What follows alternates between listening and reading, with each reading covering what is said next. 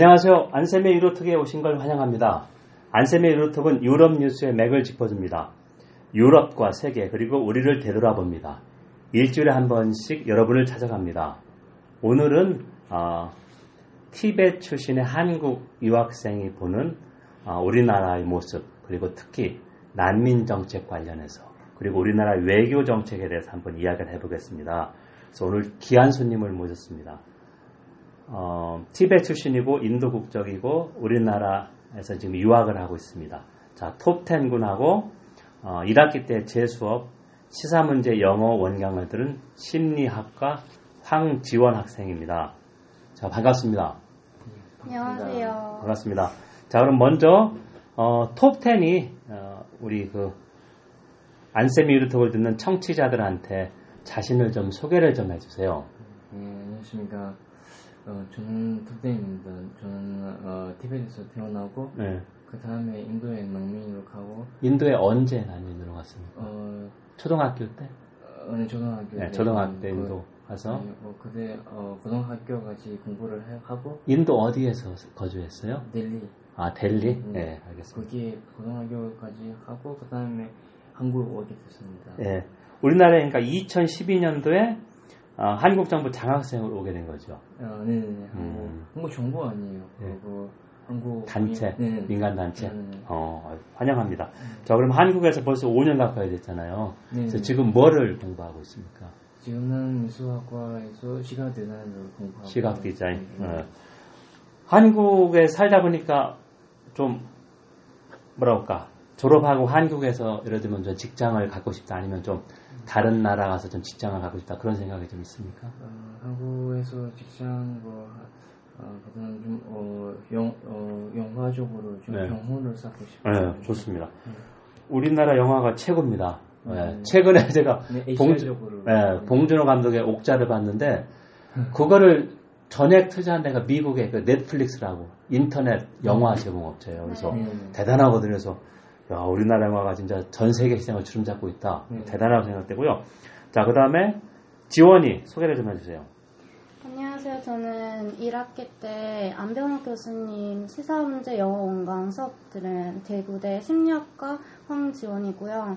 음, 수업을 신청하게 된 계기는 IELTS 시험을 준비하다가 영어 수업을 들으면 좋겠다고 생각해서 신청하게 됐고요.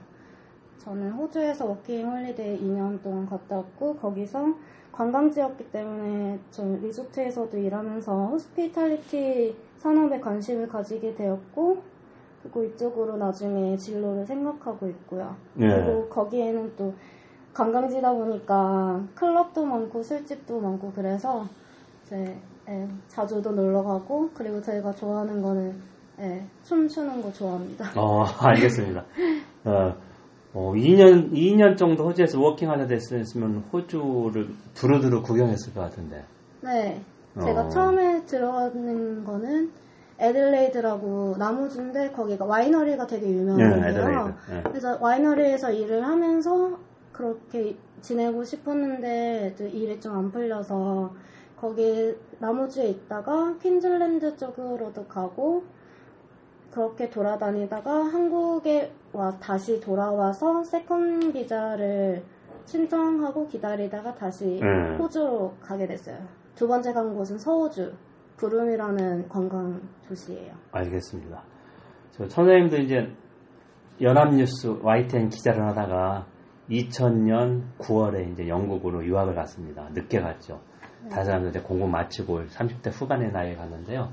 그때 이제 영국으로 공부하러 갈때 어, 봤던 시험이 어, 미국으로 갈 때 우리가 토플을 보지만 어, 영국이나 영연방 쪽은 IELTS라는 걸 봅니다. 그래서 제가 볼 때는 IELTS가 확실히 더 어, 영어 실력을 잘 평가할 수 있다고 보는 이유는 IELTS는 에세이 시험도 어, 쉬운 거부터 어려운 거까지 다 보고 그다음에 시험관 앞에서 어, 말하는 것 테스트 한 20분 정도 합니다.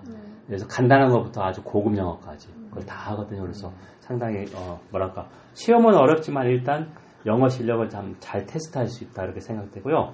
자 그래서 오늘 우리가 이야기할 게 우리나라의 난민 정책하고 그 다음에 이제 티벳 유학 어, 뭐 톱10이 보는 우리나라 생활이나 그 난민 정책 그런 거 이야기를 하고 있습니다. 자, 그럼 이제 지원이가 자료를 찾아왔는데 우리나라에서 난민 정책을 담당하는 그 정부 부처 조직이 무엇이고 그 다음에 우리나라의 그 난민 신청 현황이 어떻게 됩니까?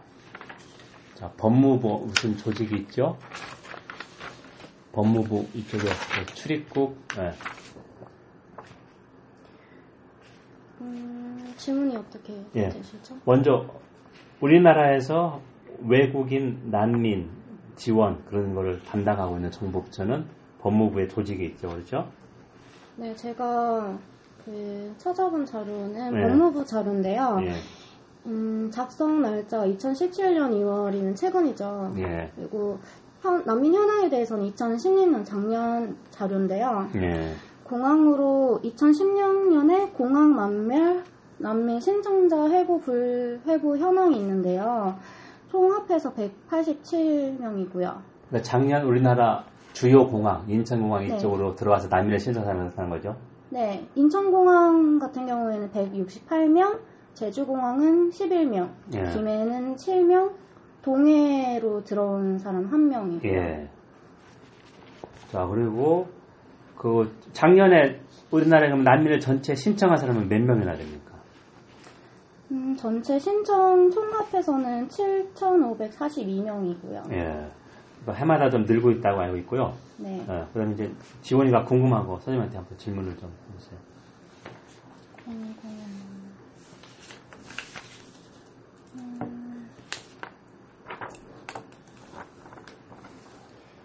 음, 제가 질문을 드릴게요. 우리나라도 난민 정책이 있고 난민들이 들어오고 있는데 음, 우리 나, 우리나라 난민 정책에 대한 미비점은 무엇인가요? 예. 제가 한 1년 전쯤에 난민을 지원해주는 그 민간단체 NGO 사람한테 이런 특강을 좀 들었고요. 그 다음에 유럽의 난민 어, 그런 정책의 문제점을 하면서 우리나라 것도 좀 자료를 좀 찾아보고 이렇게 했는데요. 어, 먼저 우리는 분명히 법이나 조직은 있습니다.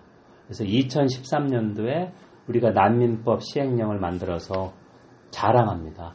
아시아 최초로 난민법을 시행하고 있다 이렇게 자랑을 하는데 실제 에, 얼마나 제대로 하고 있냐 이걸 보면 조금 부족하다. 그래서 이제 부족한 게 한 세 가지를 좀 볼 수 있는데 먼저 공항으로 들어와서 난민 심사를 받는데 난민 심사를 거부당했을 경우에 이들을 어떻게 대할까? 그러니까 아까 그 불해부라고 그랬죠. 해부는 네. 난민으로 오케이. 아, 이 난민 인정 절차에 들어간다는 거고 네. 불해부했을 경우에 어, 뚜렷한 그 구제 방법이 없다. 그다음에 처우 규정이 없다는 게첫 번째 문제고 두 번째는 아, 난민 정책 난민을 담당하는 공무원들의 재량권이 너무 커서 난민이 아닐 것 같다는 의심만으로 감으로 네. 난민을 신청을 받지 않겠다 불해부 결정을 있다는 거예요. 그러니까 좀 재량권이 너무 크지요. 네. 객관적인 조건에 들어서 해야 되는데 그리고 세 번째는 들어와서 어, 기, 다리는 시간이 꽤 많다. 그러니까 일정 기간 지나서 난민 시설을 제공한다. 자, 우리 구체적인 통계를 보면 예를 들면 스웨덴이나 독일은 어, 난민에 대해서 상당히 관대합니다. 네. 이, 이들 나라의 그 난민 인정률이 제 기억에 50%가 넘는데요. 우리나라는 4%밖에 안 됩니다. 그러니까 우리가 주로 비교하는 어, OECD 회원국이죠. 경제협력 개발기관은 선진국에서 상당히 좀 너무 인정률이 낮다. 그러니까 난민을 받아들이길 꺼린다는 거죠. 우리나라는 지금까지 인력이 필요해서 동남아나 이쪽에서 산업연수생이라는 명목으로 외국인 노동자는 필요한 사람만 받지만 정작 인도적 지원이 필요한 난민은 받으려고 하지 않는다. 자, 그렇게 생각합니다. 그게 문제라고 생각합니다.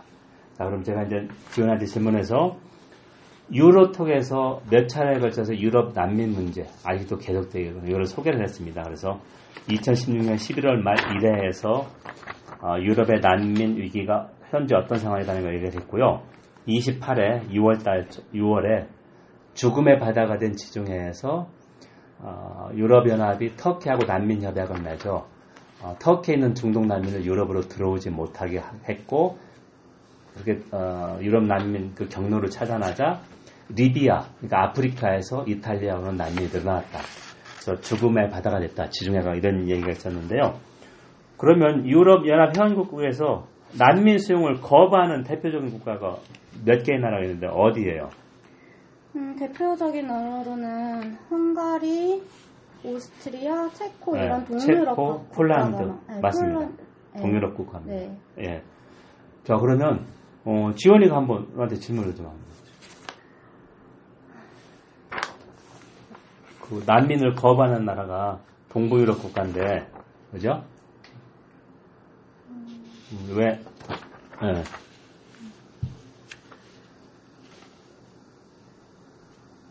자, 동유럽 국가가 이렇게 난민을 거부하는데 네. 음,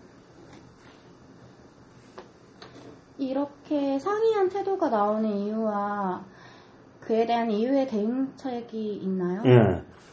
자, 2015년 9월 달에 유럽연합 회원국 정상들이 어, 이미 들어와 있던 난민 인정을 받은 그 16만 명을 회원국이 공동으로 분담하기로 했습니다.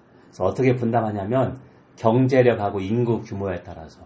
그래서 독일이 어, 유럽연합 회원국 안에 경제력이 제일 크고 인구도 제일 많기 때문에 16만 명 중에서 독일이 17,000명 정도를 받습니다.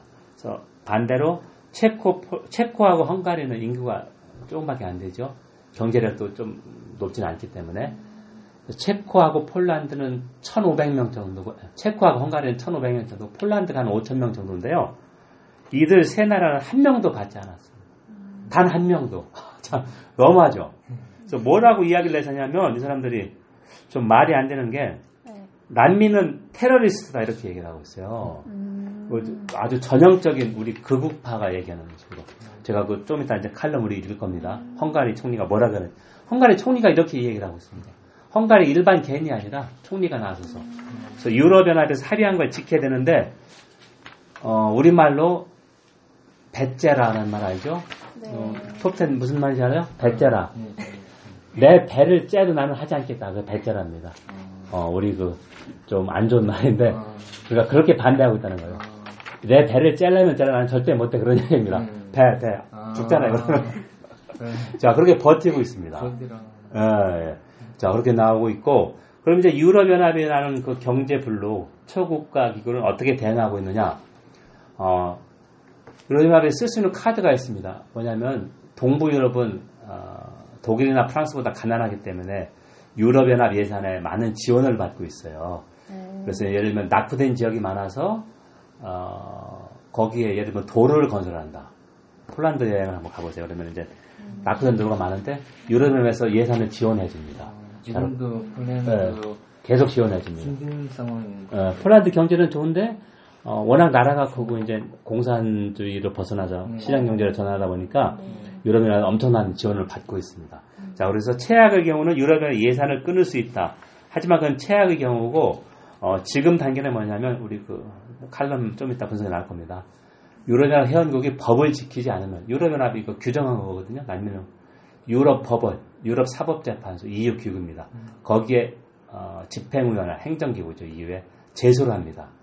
그래서 지면은 따라야 됩니다.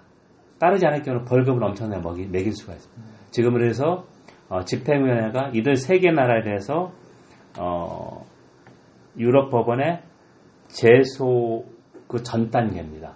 자, 처음에 기회를 주고 그래도 따르지 않을 경우에 유럽 법원에 제소하거든요. 자, 그런 단계를 가고 있습니다. 그래서 이제 어, 미국으로 넘어가서 도널드 트럼프 대통령이 2017년 1월 20일에 취임했죠. 네. 그래서 미국 우선 정책을 내세우고 제일 먼저 한 행정명령이 여섯 개 어, 이슬람 국가에 여행 미국 입국을 금지했어요. 네. 자 이해가 안 되는 게 여행은 미국에 돈 벌어주라 하는 건데 그 여행자들을 들어오지 못하게 했어요. 상식적으로 이해가 안 되죠.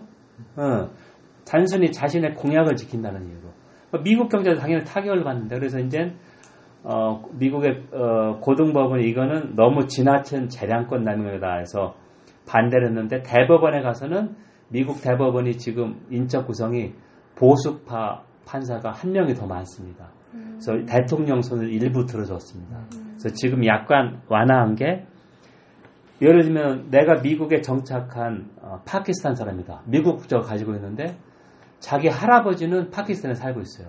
그러면 이 트럼프 대통령 행정명령 때문에 할아버지가 자기 손잡으라 미국에 못 온다는 거예요. 그래서 대법원에 일부 완화해 준 거는 할아버지는 미안합니다. 조부모는 올 수 있다. 그래서 저게 무슨 말이냐면 나이 든 사람은 테러리스트가 될 확률이 낮다 이 얘기인데 이 전제 자체가 여행각 이슬람 국가 주요 여행객 자체를 테러리스트 용의자로 본다는 거거든요. 말이 안 되는 거죠. 어.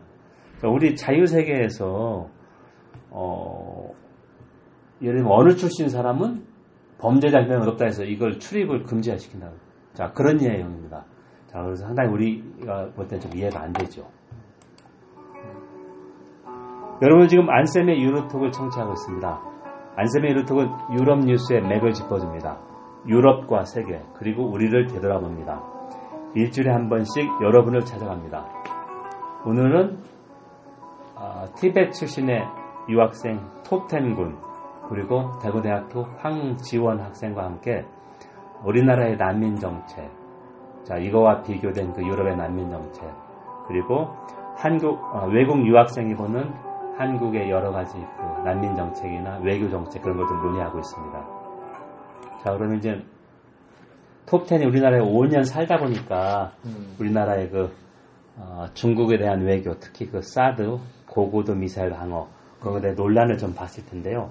그에 대해서 한번 좀 질문을 좀 해주세요. Um, 그 한국에서 uh, I mean in in recent uh, recently you know, when Trump uh, proposed uh, uh, third 네. uh, third missile uh, I mean the uh, missile defense mechanism to Korea, 어, but uh, uh, China strongly opposed that uh, proposal. 어, and uh, man, anyway, I was surprised that uh, why, uh, but actually it is in the defense of uh, Korean public. Uh, Yeah.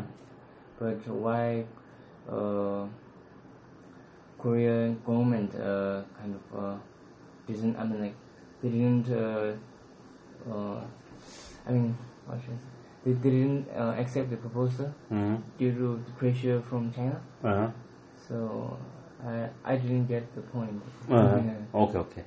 자, 스- 어, 톱10이 질문한 거는 어, 고고도 미사일 방어 사드를 배치하는데 중국이 어, 결단 있고 반대를 했다. 그래서 우리 정부는 일단 배치 결정은 났고 어, 국내 여론 여론이 아니라 이제 국회의 어, 승인을 받아야 되고 음. 자, 환경 평가 이런 것도 하고 있다는 겁니다. 그래서 이제 음. 우리나라의 그 중국에 대한 외교가 어떻게 되냐 그 얘기죠, 그죠? 어, 외교. 예, 예. 자, 그래서 이제, 어, 먼저 우리말로 하고 제가 간단히 영어로 이렇게 하겠습니다. 음. 자, 한국은 옛날부터 음. 그 고래 등의 새우, 고래 싸움에 새우 등 터진다고 했습니다. 슈림 크러시 더몽 더 웨일스. 어. 자, 그래서 여기서 웨일은 미국하고 중국입니다. 어.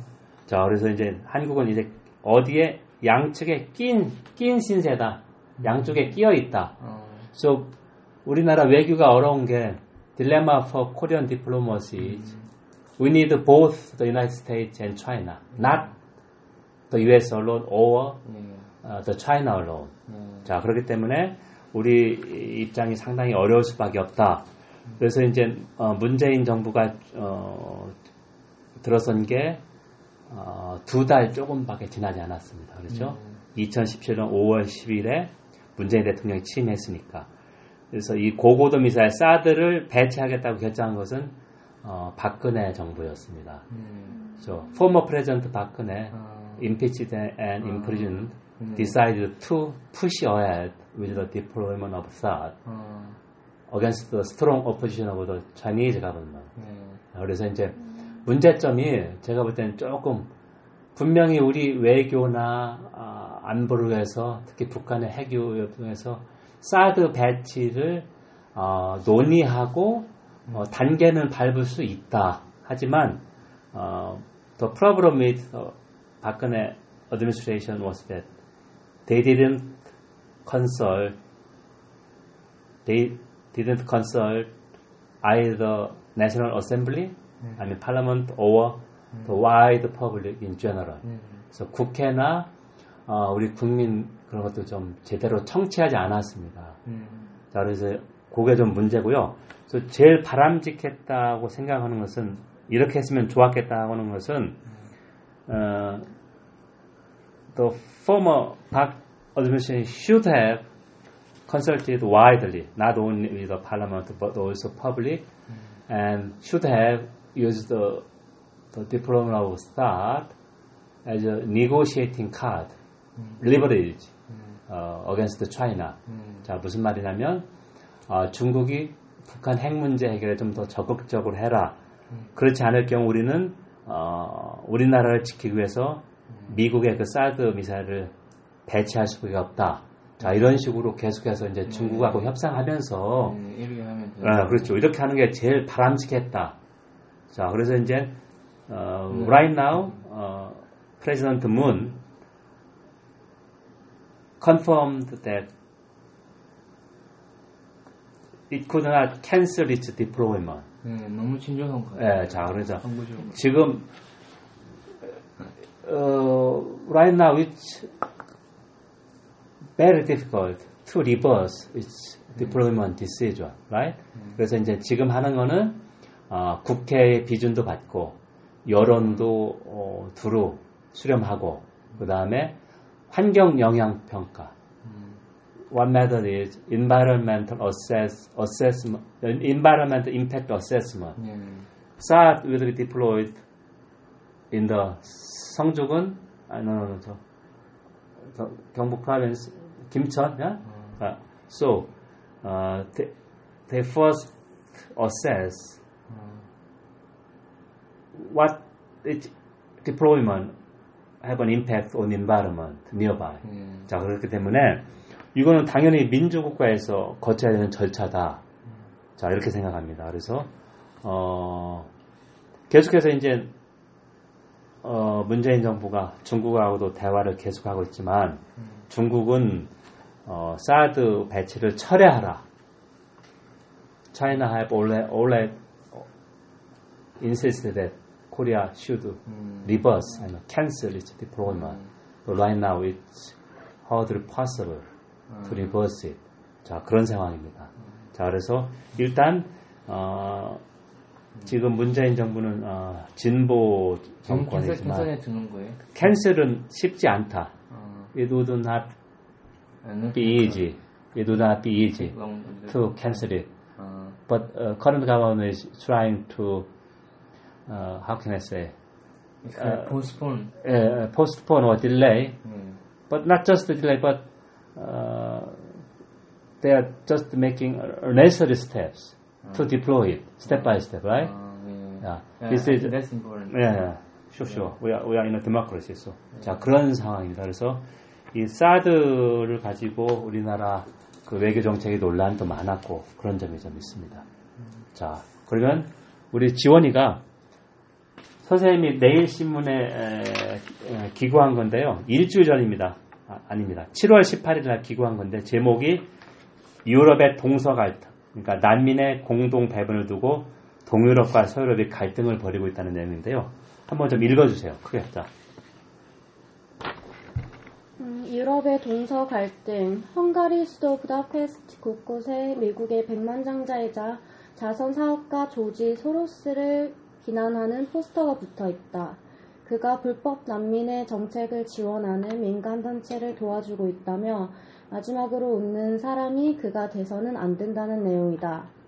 이는 유대인이 희생자들을 앞에 두고 웃는다는 편견을 그대로 드러냈다. 이 포스터는 난민 수용을 두고 서유럽과 동유럽 간의 동서 갈등을 잘 보여준다. 소로스는 헝가리 출신의 유대인으로 2차 대전 때 미국으로 망명했다. 헤지펀드를 성공적으로 운영해 막대한 부를 축적한 그는 1988년 헝가리가 다당제 선거를 열고 자유시장 경제로 전환을 시작하자 이를 적극적으로 지원해왔다. 소로스는 1991년 부다페스트의 주, 부, 중부 유럽 대학이라는 미국식 대학을 개설했다. 소로스 대학이라 불리는 이곳은 서유럽과 미국의 우수한 학자들을 교수로 초빙해 헝가리의 관료와 학자들을 집중 양성해왔다. 하지만 러시아의 푸틴 대통령을 존경하는 권위주의적인 헝가리의 빅토르 오르반 총리에게 소로스는 눈에 가시 같은 존재다.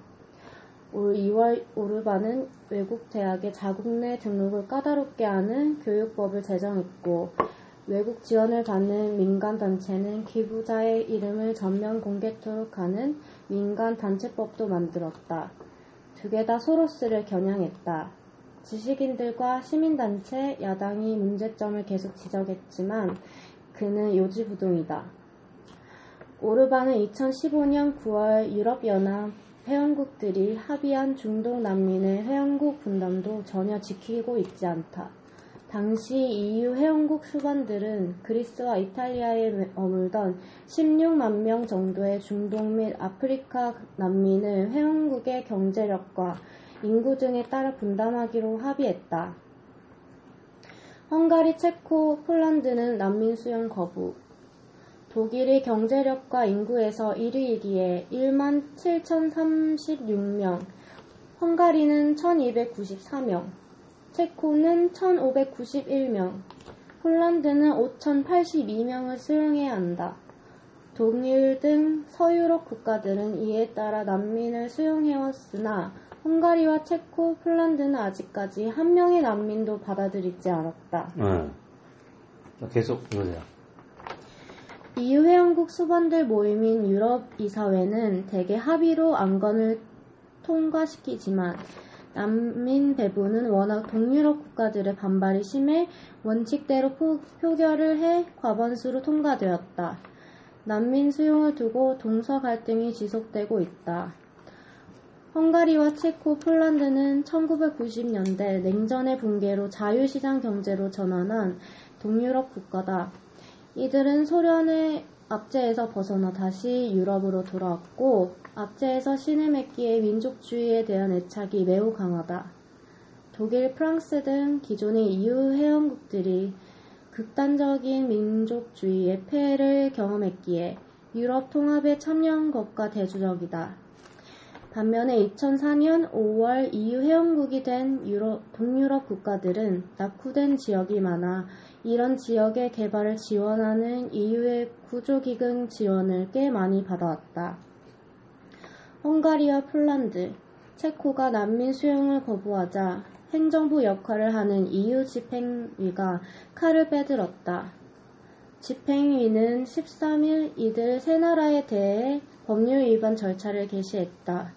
집행위는 EU 회원국들이 EU 조약이나 규정들을 위반한다고 판단하면 법률 위반 절차에 들어간다.